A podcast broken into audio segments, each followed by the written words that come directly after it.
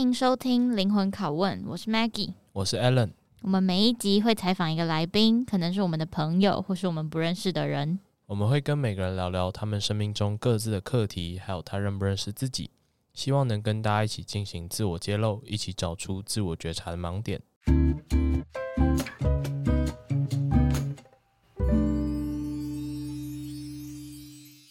今天邀请到佩婷，然后他也是我之前在 FT 认识的伙伴，然后在听了他，因为他。从我们第一集、第二集出来之后，他就有传一些 feedback 给我，然后后来他就去填了表单，我不知道是在其他人鼓励之下还是什么，然后他就填了一大串表单，然后我记得印象深刻是最后他就写说，虽然他论文还没写完，但他还是要来填表单，就觉得超可爱。然后反正我们今天就邀请到佩婷，那我们先请佩婷跟大家打个招呼。Hello，我是佩婷，我现在是台大经研所硕二的学生，就是还在为论文打拼的年纪这样子。然后之前有在一些非营利的教育组织的一些工作经验这样子。然后本身就是还蛮喜欢社会相关的议题这样。嗯，我觉得佩婷超酷，就是她在除了我刚才讲的 LFT 之外，他还有在报学历。然后就是他这他刚才聊天吃饭的时候，他说他有待过军医。他就是把、就是、台湾的教育组织带完了，就是非营利教育组织都走过一轮，对，就蛮有趣的。然后我们也有请他先给自己三个标签，就是他给自己的标签。然后第一个，第一个是很少后悔；第二个是活在当下。我觉得第一个、第二个蛮能呼应的。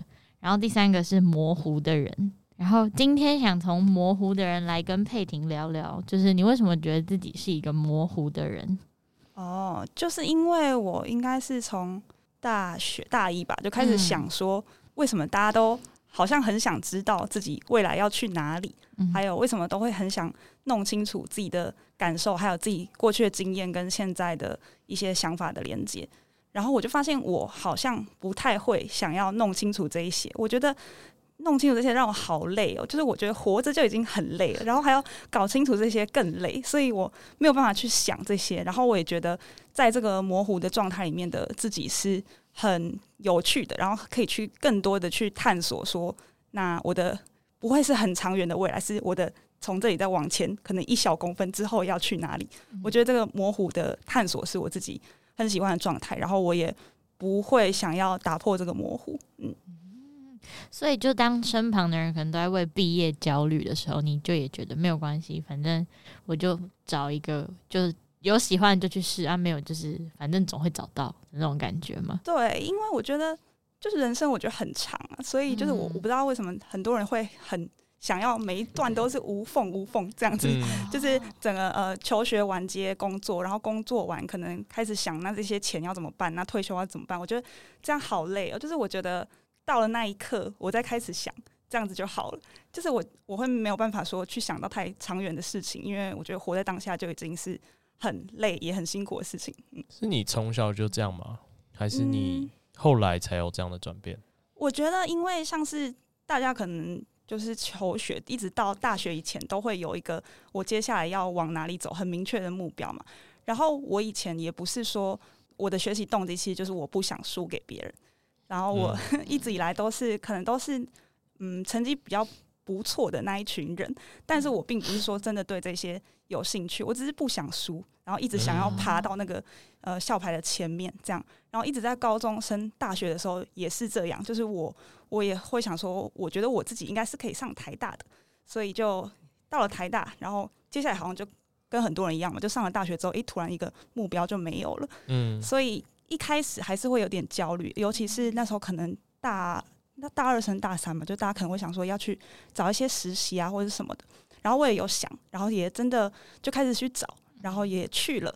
但是从那个之后呢，我就开始去呃自己又试了很多有的没有的事情，然后发现说这样走一步算一步也还蛮好玩的，就是不一定要规划的很远，反正我也想不到那么远。对，大概是这样子。那如果就是你朋友或者你看周遭身边很每天都在担心哇自己会不会找不到工作，或者自己会不会做得不够好的人，你会你会怎么看他们？我觉得这样子的人应该就是对自己还是有一点点的期待，然后会想要去到一个怎么样多理想的一个地方，所以我觉得有这样子的期待是好的。可是就我不会觉得说他们干嘛要这么累，我我是蛮钦佩这样子的人，就是他们对于人生啊，对理想还是。有很大的抱负这种感觉，但是我不会想要变成那样的人，因为我觉得太累了。这样听起来是因为他们对自己有期待，所以他们愿意做这些事情来规划。嗯，那你对自己有所期待吗？我对自己有所期待吗？其实我觉得还好，我就是非常能够放过自己的人，所以我觉得我我期待我把每一件眼前的事情做好就好了，然后不要去想太远，就这样，就比较简单的人生。那你有觉得你的人生一定要达成什么目标，你才算成功吗？还是就也没有，就做好眼前的事，做好眼前的事。然后，因为我昨天听那个第七集，就是文君嘛，嗯、他的那个成功的定义跟我一模一样。嗯、我昨天那个睡觉的时候是吓到，就他说健康快乐嘛，我也是健康快乐就好。就是我觉得这两个就是很难达到，但是又大家很想去的地方。但是就我现在我来说。我没有在 追求健康，可能是因为 现在还不没有看到那个的重要性吧。就是我还蛮不健康，我就不喜欢喝水，就是从小到大都几乎没有在喝水这样子。那我也知道这样不好，但没关系，就是我现在在意的是快乐。对对对，我现在先追求快乐就好，健康就先再说。那如果你今天追求到了健康跟快乐，你会想要留下一点什么吗？就是因为很多人可能他追求的是他在这个世界上占有一席之地，或者他有留下一点影响力。不会、欸，就是其实我觉得，就是人生就是走过一回，然后就是 怎么讲，就我觉得没有留下什么也没关系啊，嗯、反正就是呃体验这样子。因为可能我觉得啦，就是我自己都会想说我，我我我写日记的习惯，嗯、然后写到最后，我觉得反正应该也就是家人就丢掉或烧掉吧，就是就没关系啊。我觉得 就是我自己写完，然后我知道我活过一次就好，就是其他人不用认识我，然后也不用记得我都没关系，反正我自己体验过一次这样子就好。意思就是说，你是很甘于平凡的，你不怕你这一辈子都是一个平凡的人生，你也无所谓。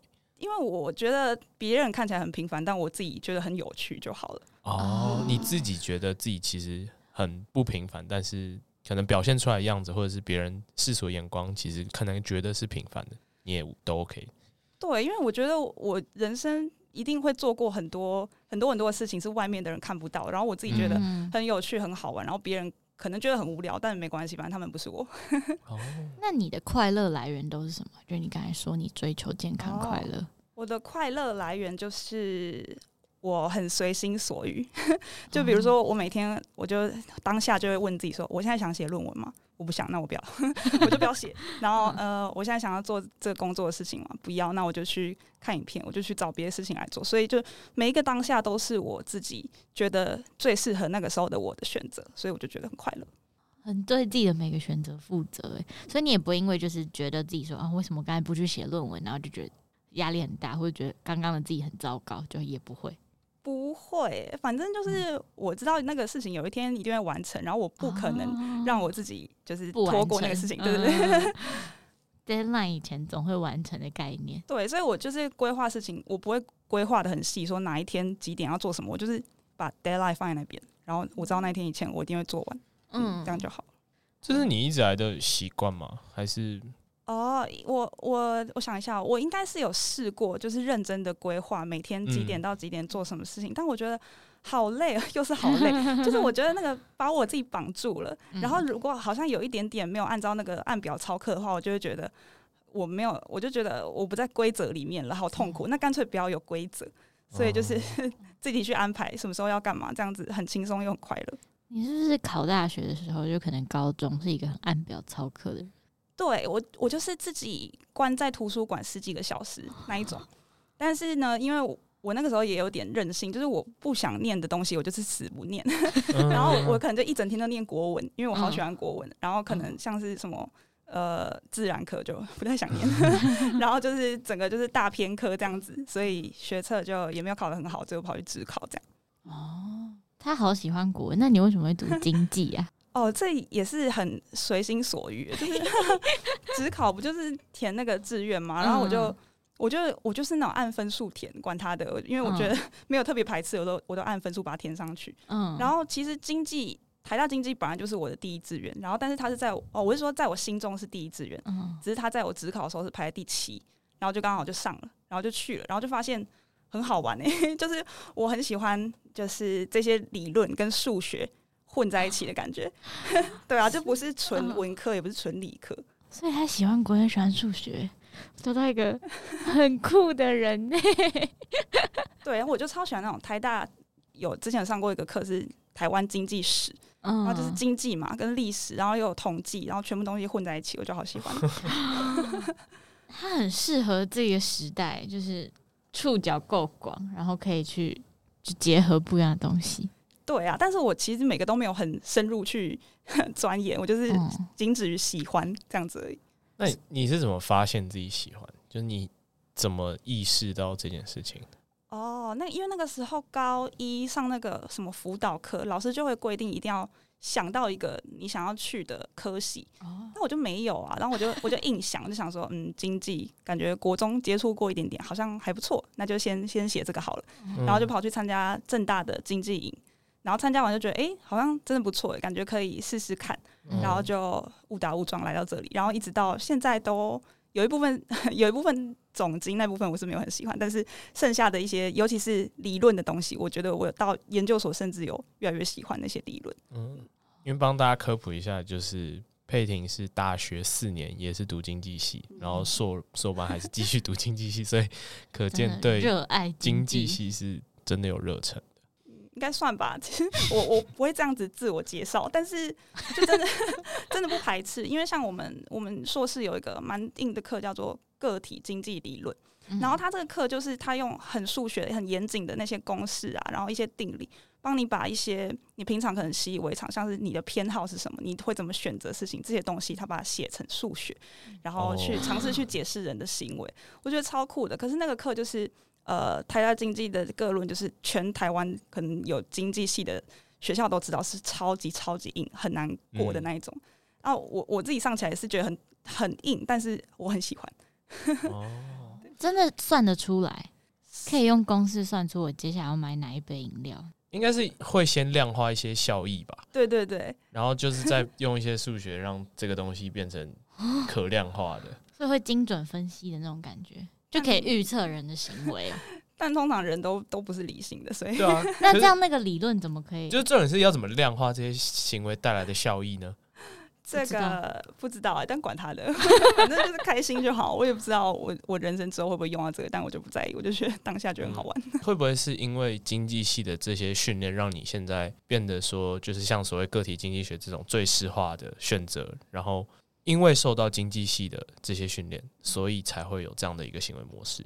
嗯，有可能，因为我觉得我好像也是从大一，然后开始接触这些经济的理论之后，我越来越发现，对，我就是这样，就是我就是当下的最适化选择是什么，然后我就觉得那个已经是最佳解了，所以就不会后悔啊。反正那个就是我当下我自己决策出来的东西，所以我有点不太了解后悔的人是怎么想。那你最不后悔的选择是什么？最不后悔，可是我都没有后悔、欸嗯。那你就觉得做对了，就是这个选择真的是太棒了，太棒了嘛！我想一下哦、喔嗯，而且还会敬佩自己。然后我怎么会选这个选择？好棒哦、喔！这样，哈，我觉得都蛮棒的、欸，都是最佳解。对，我觉得，我觉得念念硕班可能算是其中一个，嗯、还蛮棒的。所以你那时候是有犹豫要不要念硕班吗？我是我本来根本没有想念，因为我觉得我没有说就是想要成为一个学者还是什么，嗯，但是就是那时候就是推甄的时候到了，然后就有人说，哎、欸，你要不要试试看？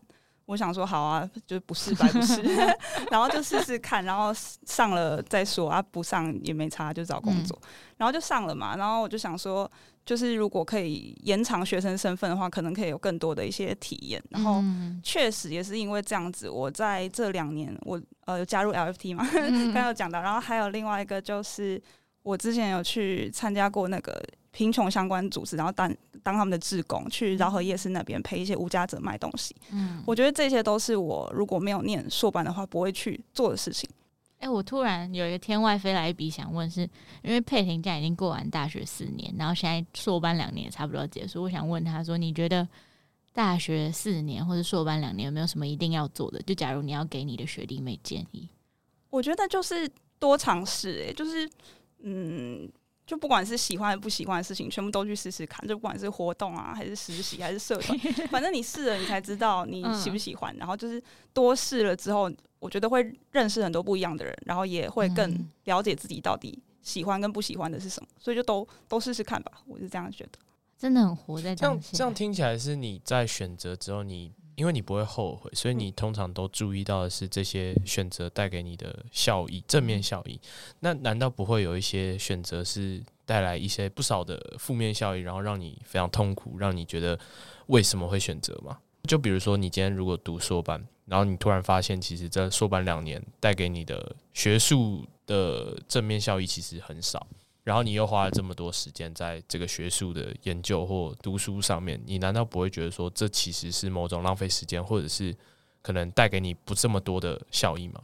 哦，这个因为我其实是我很不觉得做每一件事情都要有有用有用，对对对。嗯嗯嗯。然后，所以我其实做很多别人可能会觉得浪费时间的事，比如说我去。呃，台湾台湾新文化运动纪念馆当志工，我当了三年多。然后其实那个没有干嘛，那个就是这边顾展，然后有人来，你可能跟他介绍一下。然后或者是我在密室逃脱打工，也就是超酷，也三年多了。然后其实那也也不是说赚得了什么钱，也不会累积什么经验。可是我觉得没关系，就是这些事情我都不是要求要有一个什么效果或者是学习，其实没有，就是我当下我觉得很喜欢，就这样而已。而且我觉得说有这些事情，搞不好未来是对我会有一些潜移默化的影响，只是我现在可能不知道，所以我不会认为说他们就是没意义、没用、浪费时间的事情。只是我觉得他们对于我整个人生应该还是有一点、有一点什么样子的影响，我不确定。可是我就不会想要就是把他们归类为浪费时间的事，就你也不会管其他人的眼光。就假如说今天你身旁有人，就是有朋友正在朝向某个积极的方向前进，然后就跟你聊到啊，然后他就有点不解为什么你现在在做这些事情，你也不会在乎。我不在乎诶、欸，就是我觉得，反正每个人都是自己想做什么就去做啊，嗯、就是大家 有自己的选择，这样就好。而且通常我没有遇过那种，就是会会说，那你到底做这个干嘛？就其实大家还是会觉得，呃，反正自己想好自己做自己觉得喜欢的事就好。嗯嗯嗯，我觉得很酷诶，他是真的，就刚才从他讲话，或是从佩婷的眼睛，你可以看到他真的是。就是不 care 别人怎么看他，而且他不会因为一件事你当下看不到效益就不去做，但他还是保持着一个偏乐观的心态，相信哦这些东西可能会在他的生命增加一些厚度或是影响，但也不期待说他一定要带来什么正面的影响，然后就去做。我觉得这是我必须学习的啦，因为 我觉得你们两个是光谱的两个极端。听听我的问题，应该就可以感觉到我就是那种做事情一定要有意义或一定要有效益的才会去做的人，就是会很有目的性。嗯就我我理解我是这样的人，对，所以我才会问出这些问题。如果有冒犯，不会不会，我我也很敬佩这样的人，因为就是这样很很清楚知道自己要去哪里，然后就不会可能不会有很多事情去干扰你吧。像是我自己就是。我真的太随性了，所以比如说我现在可能眼前就有一个要做完的事情，但是比如说突然有一个讯息，然后问我什么，嗯、我还是马上跑去回那个讯息，因为我就是觉得我就是想要干嘛就干嘛，嗯、我只要有一点点被那个影响，我就去做那个，就这样，嗯、我不我不会就是专注的看着某一个目标，然后往那边移动。哦，那你觉得你自己是一个乐观积极的人吗？因为从你刚刚的回答，我我通常不会这样介绍，但是。从别人 讲我好像是这样子，因为其实我觉得我还是有一些嗯，就是不是那么乐观的地方。比如说，我很不喜欢看到有人说要成为一个温柔善良的人，就是怎么讲？这边有吗？我不知道。有啊，maybe 啊，没有。但我就会觉得，为什么人一定要善良，一定要温柔呢？就是世界上的恶意是很多的，然后我们。温柔啊，善良这些恶意还是可能会朝我们过来。那我们可能，我觉得就是保护好自己，然后不要、嗯、不要太善良。我自己是这样觉得。嗯、可是你去做的事都很善良，也很温柔哎、欸。我不觉得哎、欸，真的吗？你去刚刚你说你去当那个无家者的志工，然后你去各处当志工，然后你你包括你关注的当志工本身就是一个温柔的。对啊，然后包括你关注的议题可能是教育或是什么的那种。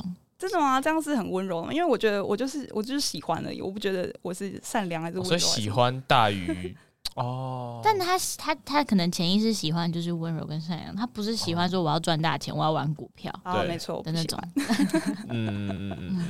但我同意刚刚佩婷说的，就是要保护好自己那一点。当然，嗯。那你相信善良吗？其实还是相信的吧，因为我我发现我很容易被善良的人吸引。就是因为我会觉得为什么要那么笨呢、啊？就是就这样，就是为什么要那么善良啊？就是为什么要对大家都那么好，然后不不关注自己一点点呢？所以我会，我我就是会很被这种人打动，包含我可能之前的前几任 男朋友都是，我都有被他们的一些善良吸引，就这样。那你觉得？你是说他们的善良是指说会保护好自己才？外发就是对别人很好，对，就是不顾一切那种掏心 掏肺。对哦，你会被这种人吸引，但是你本身不认同这样吗？呃，他会觉得他们干嘛那么傻？对，我觉得他刚刚哦，对对对，所以我就会觉得哇，有这样的人呢，真好，是我做不到的事。对对对，结果反而被这样的人吸引。对，哦，那你喜欢这个特质吗？我我喜欢看到别人有那样的特质，但我不会想要有那样。对对对，哦，所以你不会说自己是一个善良的人。我不会，对我不会，但别人会这样说。那我可以再问一下吗？就是，那你跟这些吸引到你的这些男性来说，你们之间的相处会是谁对谁比较好？哦，我想想，这个很每一个不一样哎。那讲最近的，你说现在这个吗？对啊，对啊。哦，谁对谁比较好？对啊，因为如果说是对方是很善良、愿意掏心掏肺的嘛，那他可能自然而然其实就会对你很好嘛。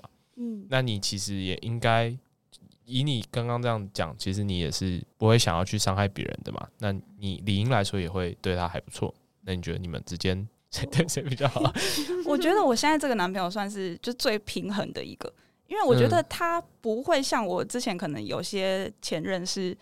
真的就是对外人比对自己好很多哦，过分善良。对，然后我现在这个男朋友跟我比较像，就是我们都是比较把自己放在最前面，然后但是我们心有余力的话，我们就会去想想想看怎么去帮助别人。他还是比我更常想要去帮助别人一点啊。但我想一下，谁对谁比较好，应该还是他对我比较好一点。对，因为我觉得我还是有点太太把自己放在中心了。嗯，他比较会在乎一点点我这样。了解。但感觉你们两个都是有办法好好照顾自己的人，对，我觉得是这样，没错。嗯，那你会怎么形容自己？因为你刚才说你可能，我刚才有问你一些，让你说别人可能也会觉得说你是乐观、善良、积极，然后跟你刚刚有讲到是随心所欲，那你还会怎么形容自己？我觉得我其实是一个还蛮表里如一的人吧，就是我怎么想我就怎么讲，然后我也怎么做，所以有时候。就是可能跟朋友聊天，然后发现说他他讲的跟他之前做的其实不一样，就他其实心里有一些压抑，有一些痛苦，然后他一直很难受的时候，我我会有点就是不能理解，就是那为什么你不要当初就那样子想那样子做就好了呢？所以我就会觉得我好像有点没有办法去感受别人的感受。那这件事会困扰你吗？还是也还好？其实还好，因为我我真的觉得我有点就是。只想过好自己的 生活，对，所以我觉得有时候甚至别人去跟我抱怨他的，或是讲一些自己的烦恼的时候，我会没有办法去感同身受，但反而是那些新闻上或者是书里面、电影里面那些，我就很能共感。然后朋友的事情，我就嗯，我就觉得这这我我不知道这是什么感觉。嗯，怎么会这样？好有趣哦，为什么？会这样？我也不知道哎、欸，就是每次别人跟我就是讲。心事的时候，我就想说，哈，我要我要怎么回啊？这个我好像不知道这是什么感觉，就不知道怎么回。然后反正通常啊，就是嗯这样子的人，他们也没有期待我们要给出一个什么回应。对啊，是你要听他说，是描述方式的差别吗？就比如说今天故事，可能他在描述的时候会更多这个人物的特写，然后去描述他是什么样的人，然后才会有什么样的行为。哦，有可能，因为看讯息的话，我真的感觉不到。但如果是那个人当面跟我讲，我就可以。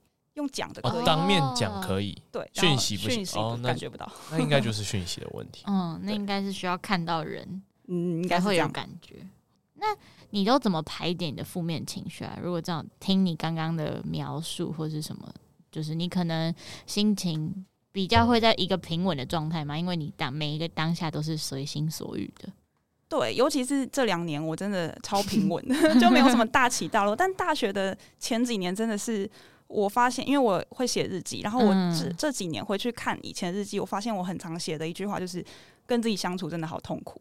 嗯，然后现在的我，我我去回想，我会觉得我我记得那些事件是什么，但我完全想不起来这种感觉，就是 对。然后我排解的方式就是写下来，然后我也超喜欢跟别人讲，我就是讲一次可能就放下一点点，然后我就可能讲个三五次，我就觉得哦这件事情还好就过了，然后甚至会觉得这件事没什么大不了，蛮好笑的，就这样。嗯，哦，仿佛就是把它记录下来，然后就等于丢掉它了，对，之后再回来看，嗯，对，然后之后就只剩下记得这件事，但不记得那个痛苦的感觉在哪里，蛮有趣的。因为就是佩婷一开始的表单也有提到说他是他少有情绪起伏，嗯。就是一旦承受不了，就会自己找出口。嗯、那你是通常是如何？就是像你讲的，就是你刚刚提到说，你通常会跟别人讲，或你自己写。那除了这些出口之外，你还有什么样子的方式可以让你自己保持情绪稳定吗？我觉得一个应该是听音乐，因为我觉得我很常没有办法用讲的或用写的很清楚的描述我现在是什么状态或什么感觉，嗯、然后反正我也不想弄清楚嘛。但是我觉得在一些音乐里面，虽然他唱的歌词可能看的不是很懂，但是你从那个旋律跟他去唱的方式，你就可以觉得他离你很近，就觉得他是懂你的，嗯、而且那首歌一直在那边不会不见。嗯、所以我觉得音乐算是一个就是很好让我找到出口的一个方式。OK，那你有什么兴趣啊？这些会算是你的兴趣吗？就写日记、听音乐。听音乐应该算，嗯哼。然后兴趣，我很喜欢，其实我喜欢的东西蛮奇怪。嗯，我小时候喜欢看 WWE，就摔角，还有那个小时候喜欢看类戏剧啊，八点档这种。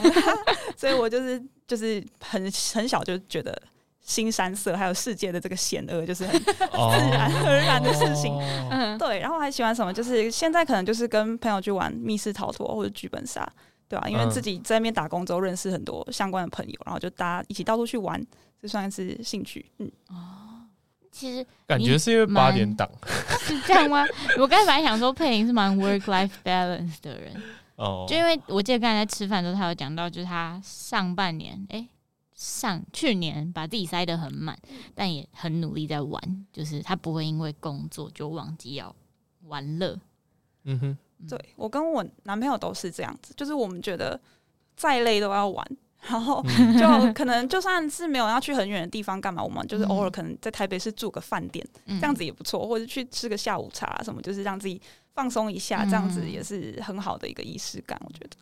我觉得很健康，他应该算是，虽然他一直说他自己感知不到情绪，但我觉得他是 来被访问目前可能状态最好的来宾 吗？嗯、你有这种感觉吗？照顾自我的状态吧，嗯，有不少自己的方法，嗯，而且很难。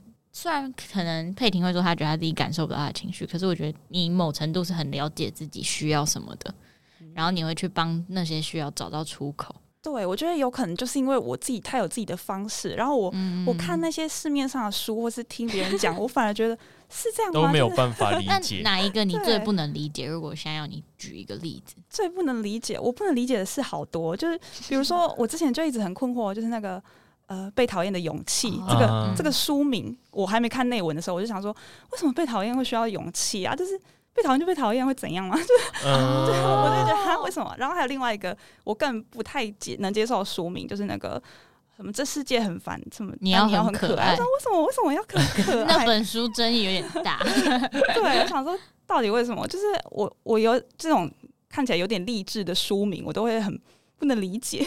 哦，对。那你觉得你是一个有同理心的人吗？同理心哦，应该。是有吧，不敢肯定，应该是吧，可能要一些事件才能判断。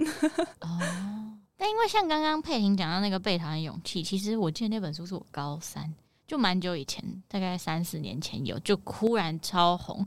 然后因为我记得后来我开始上国文系的课中，有些教授就会说，就是你可以从大众排行榜，因为其实被讨厌勇气是在可能前十，然后你就可以看出这这这个世代人的集体焦虑。嗯然后，所以后来我就透这个眼光跟角度去解读这件事情，然后就发现，哦，原来是可能是因为现代人很怕被讨厌，所以会有这本书就被讨厌勇气。虽然它的作者是就是是阿德勒，就最原本以前就是一个正向心理学之父，但不过就是那本书后来大概去翻，我也没有看完，因为我也不知道太需要被讨厌勇气，但我可以理解为什么那些很多人需要这个，是因为现代人还蛮害怕别人去否定自己，因为他没有办法给自己肯定，他的肯定都是来自于外在，然后需要别人的赞美。然后如果今天别人不赞美他，或是别人觉得你是不是有点糟糕的时候，他就会整个瓦解，或者他就没有一个有办法给自己肯定的系统。然后就需要那本书《被讨厌勇气》，但因为刚刚从佩婷的整个访谈，你可以我们可以听到，就是说佩婷她很确定自己的选择，相信每一个都是最佳解，嗯，然后也不会去怀疑自己，所以我觉得她真的不需要这本书。对，我我突然很好奇啊，就是像你说你是很有自己方法，很有自己处理情绪或者是各种困难选择的一些方式，那通常你自己的这些方法论。会影响到身旁的人吗？还是说你过去有没有什么样的经验，是因为你的这些自我选择的方法，然后导致对他人有一些不好的影响？没有啊、欸，因为也没有。怎么讲？我觉得我身边就是除了我男朋友以外，嗯、剩下的朋友都都不是说很就是怎么讲，很贴近我哦。对，会有一个距离感。对，我我还蛮喜欢这种给人家这种距离感。嗯、对啊，所以我觉得。他们的烦恼，或是他们怎么处理自己的情绪，这个我不太会去接触到。然后，好像我平常也不会去跟人家分享这个，所以就是我反正在我的世界里面用这一套方式过得很好。然后我不知道我没有影响我男朋友，我回去可以问一下他。嗯、但我觉得反正我们两个都过得蛮舒服的，嗯嗯，跟自己还有跟世界都相处的不错。我突然很好奇，你跟你男朋友，你会觉得你男朋友是你最好的朋友吗？应该算吧，因为我我自认我没有什么朋友。怎么讲？应该说没有，应该说 close 的吧？对对对对对，就是我。我其实一直很疑惑一件事情，就是为什么要有挚友？跟我我从 IG 刚你是说那个功能吗？挚友功能？对，因为我觉得如果是那种明星就算了，他们可能就是 外在外在形象跟自己内心会有一些拉扯，但是我觉得就是一般人的话。为什么要把朋友做区隔？还有为什么要把自己做区隔？对我，唐国伦回答一下。对我从大一就觉得为什么为什么要这样嘞？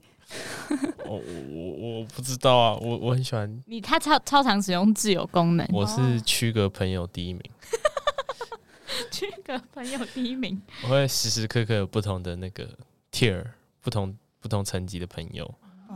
就感觉我最近跟这个人不错哦，然后我就会跟他感觉感觉跟他特别好，这样。哦，我好像就不会。然后，就是对你来说，你很多的朋友，其实，在你眼中都是可以说可以说对，就是可以说你如果某一件事情发生，或者是某一个选择发生，其实你是对他们是公平的。对，就是我遇到什么事情，我可以跟任何人讲。哦，你 不会有选择想要跟谁特别说什么事情。就除了男友以外，其他都是一视同仁，差不多是这样。哇哦！韩国跟你又是另外一个光谱的极端，因为我最最会分了。但我觉得这样也没有不好，这样就是感觉在使用社群你会更坦荡，你不会觉得说我今天 care 不 care 有一个人看到我的行动，或是他没有看到，或是。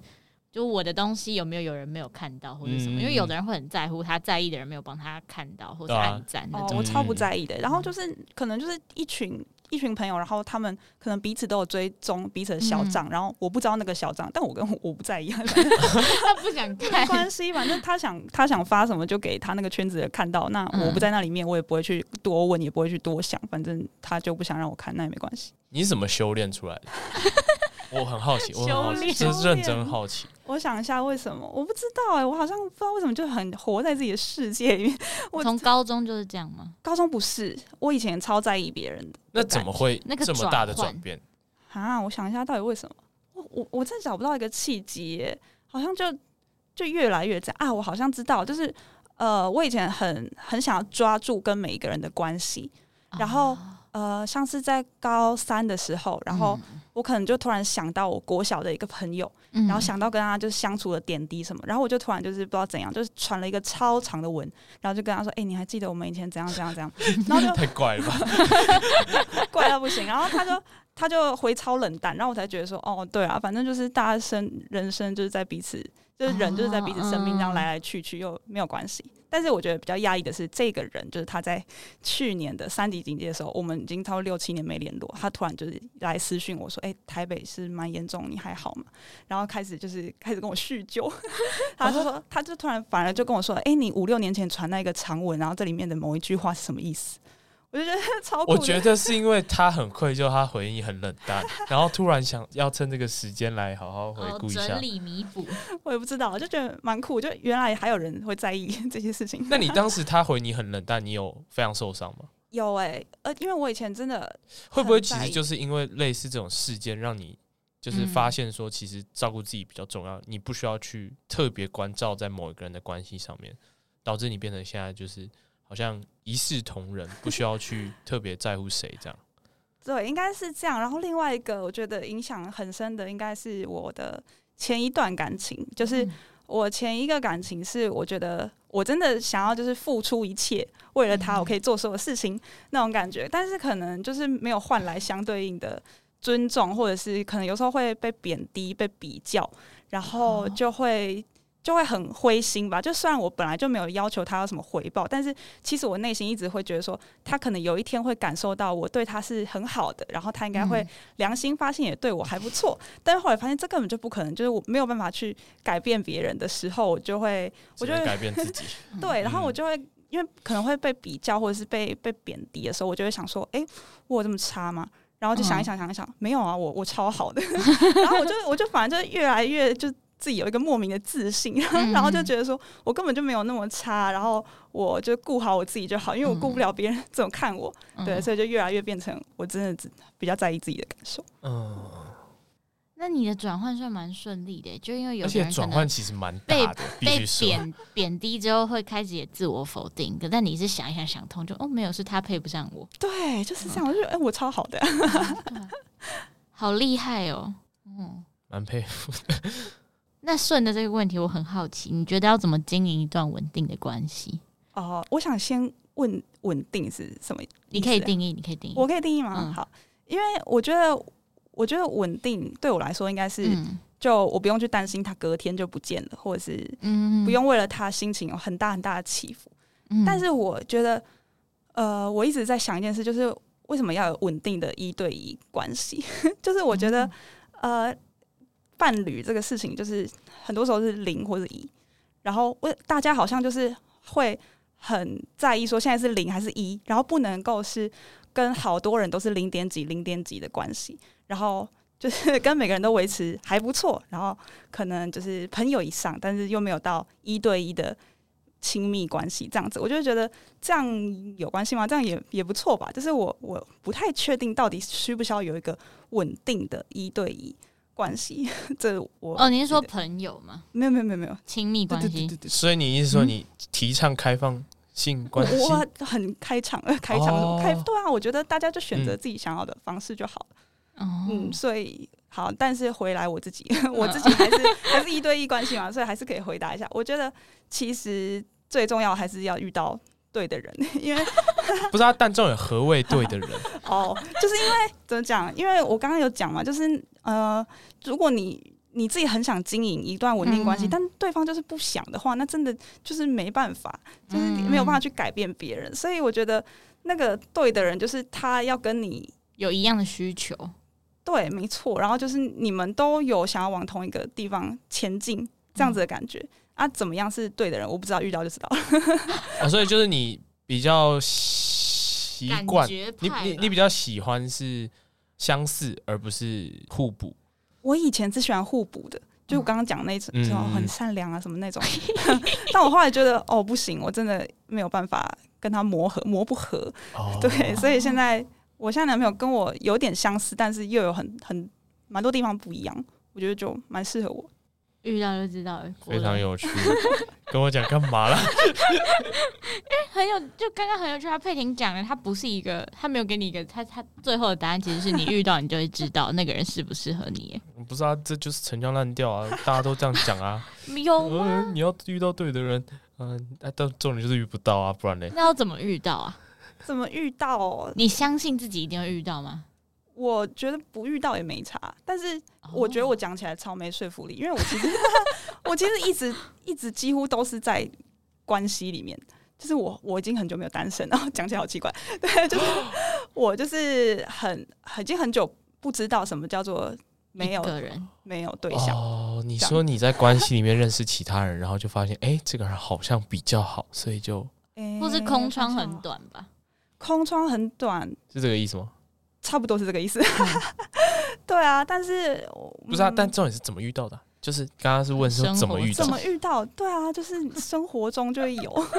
哇哦，总会有吧？不会吗？Sounds easy，哈。Alan 大受打击，为什么生活中都遇不到？没有了，我没有觉得遇不到，我只是觉得这个没有这么容易。这个、对遇到的难度应该没有像你那么容易。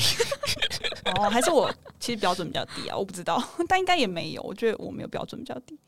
那你就遇到一个人的时候，你会用你的标准去检视他们，还是就是你是跟着感觉走？跟着感觉走、欸，哎，哦，对，我觉得那通常这个感觉是从一开始就出现，还是跟着相处更长时间才发现？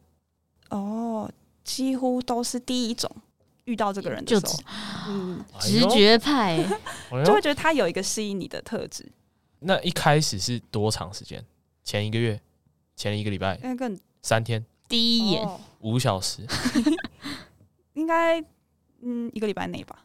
OK，好了，那 make sense。那你会去追吗？还是你都是被追的？我会去追吗？我以前。很会追，怎么讲 好好笑，情场老手，我的天哪！我小学就是那种狂写情书，或者是就是疯狂示爱那种，然后然后会被会被对方的家长发现，然后被老师骂的那一种那一种人。对啊，但是我到后来就我想一下到，到到国中吗？国中我就不敢了，欸，国中我就我就觉得。哈，就是 我好怕失败哦、喔。嗯，对，所以国中开始好像就比较多是别人来追我这样，但如果我也喜欢他，我就会马上答应。嗯，对。哦，那高中呢？可是你高中不是读女校吗？对，但不影响。对，都不影响。厉害了，真的厉害了。你就是一个你你会觉得你是一个讨人喜欢的人吗？就 in terms of 这个，oh. 就因为前面提到的这些，像男生啊，或者是可能你喜欢的人很容易就跟你在一起了之类的，应该是吧？我、嗯、我别人是这样说的，然后我自己也蛮喜欢自己的，所以、嗯、应该是吧？那你有自卑经验吗？Okay. 自卑经验哦，有哎、欸，高中的时候，就是高中我。当国文小老师，然后国文小老师有三个，嗯、但是老师永远只记得另外两个，然后就是不记得我，然后又我明我不被不被记得就算了，就是有时候还会莫名其妙的被骂，就明明就不是我的事情，但是 就会把我抓去骂，然后其他想要安排做一些事情的时候，又只叫另外两个做，然后我就觉得很很受伤，就觉得 自己好没用，然后就是嗯都不被记得，然后又什么事都做不好，还会被骂什么。就还蛮难过的那个时候，你是怎么走出来的？嗯、走出来哦，就是可能高中很好的朋友吧，就是在他的鼓励之下，然后才就慢慢有释怀一点点。然后，可是我觉得这个还是影响我到大学。只要我如果一起合作的 partner 是那种比较积极、比较、嗯、呃那个词叫什么？就是他比较主导。对对对对，他比较。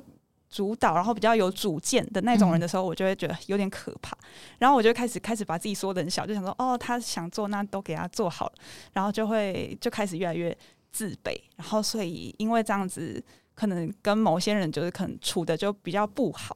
对，所以这个影响我到大学。但是我觉得到后来会越来越好，是因为这应该也不算越来越好，就是我我开始会去。避免跟人家合作，就不能是一对一的合作，我会觉得很可怕。但是如果是一群人一起做，这样可以。对，OK，两个人就不行，好可怕。那这这也是了解自己之后的一个选择，就选择你适合的合作模式。嗯，对。呃，但我我发现我还是比较喜欢什么都自己来。嗯，对对对，这样最不可怕。嗯，所以你也会觉得自己是一个可以独处的人。我我很喜欢独处，诶，我就是那种跟别人讲话会觉得很耗能的 那一种，就是讲回家休息半天，对，就是能不讲话我就不讲话，然后就是那种社交场场合或者是大家都一定要有互动的时候，我在旁边没人理我，我也不在意，没关系，就是不要理我这样。好好好赞的一个，就是可以身处在现代的生存之道哦。我也觉得，因为太累了，我就讲话好累。那你今天回家要休息多久？哦，但是今天今天怎么讲？因为今天好像不太需要，今天算耗能吗？不算呢。我觉得今天就是把一些一直藏在心里的话，然后、哦、对，不知道谁说，嗯嗯，反正不知道是谁，对，也不知道谁会听到，没有关系，不重要。我觉得今天超酷的，今天感觉时间就超快，咻就没了。就是因为整个跟佩婷讲话的过程，其实我们吃饭都没有讲这么多话哎、欸。然后但我，所以我刚刚吃饭蛮少，讲蛮讲话讲话蛮少。然后刚刚就录音一开始就忽然源源不绝，很有趣。然后我觉得从佩婷身上看到她一种，就是她不会因为这个世界说怎样，她就要怎样。就她很相信自己是可以做出最佳选择的人，然后也。我觉得也是在受过一些伤之后，长出了属于自己的底气跟保护自己的方式，然后也遇到了对的人，所以可以就是更喜欢自己，然后也就是可以分一点喜欢给别人的，好好在这世界上生活下去。我觉得这一集很酷，就是不喜欢自己的人都应该要听，就是、嗯、学习配婷怎么样喜欢自己，嗯、然后就是也不要太在乎，就是朋友觉得要一定要怎样，或是朋友没看你的限动会怎样，就没有关系，都不在乎。就是随心所欲，但不逾矩，就是一个很好的在二十一世纪生存下去的解决之道。随心所欲不逾矩是七十岁的那个 对啊，古莱西。Oh, OK，但那我们佩婷佩婷心智年龄 七十岁，但现在人可能比较早熟啦，嗯，对啊，嗯，所以今天很开心可以邀请到佩婷来上我们的节目。好，那我们下一周同一时间灵魂拷问见。拜拜，拜拜。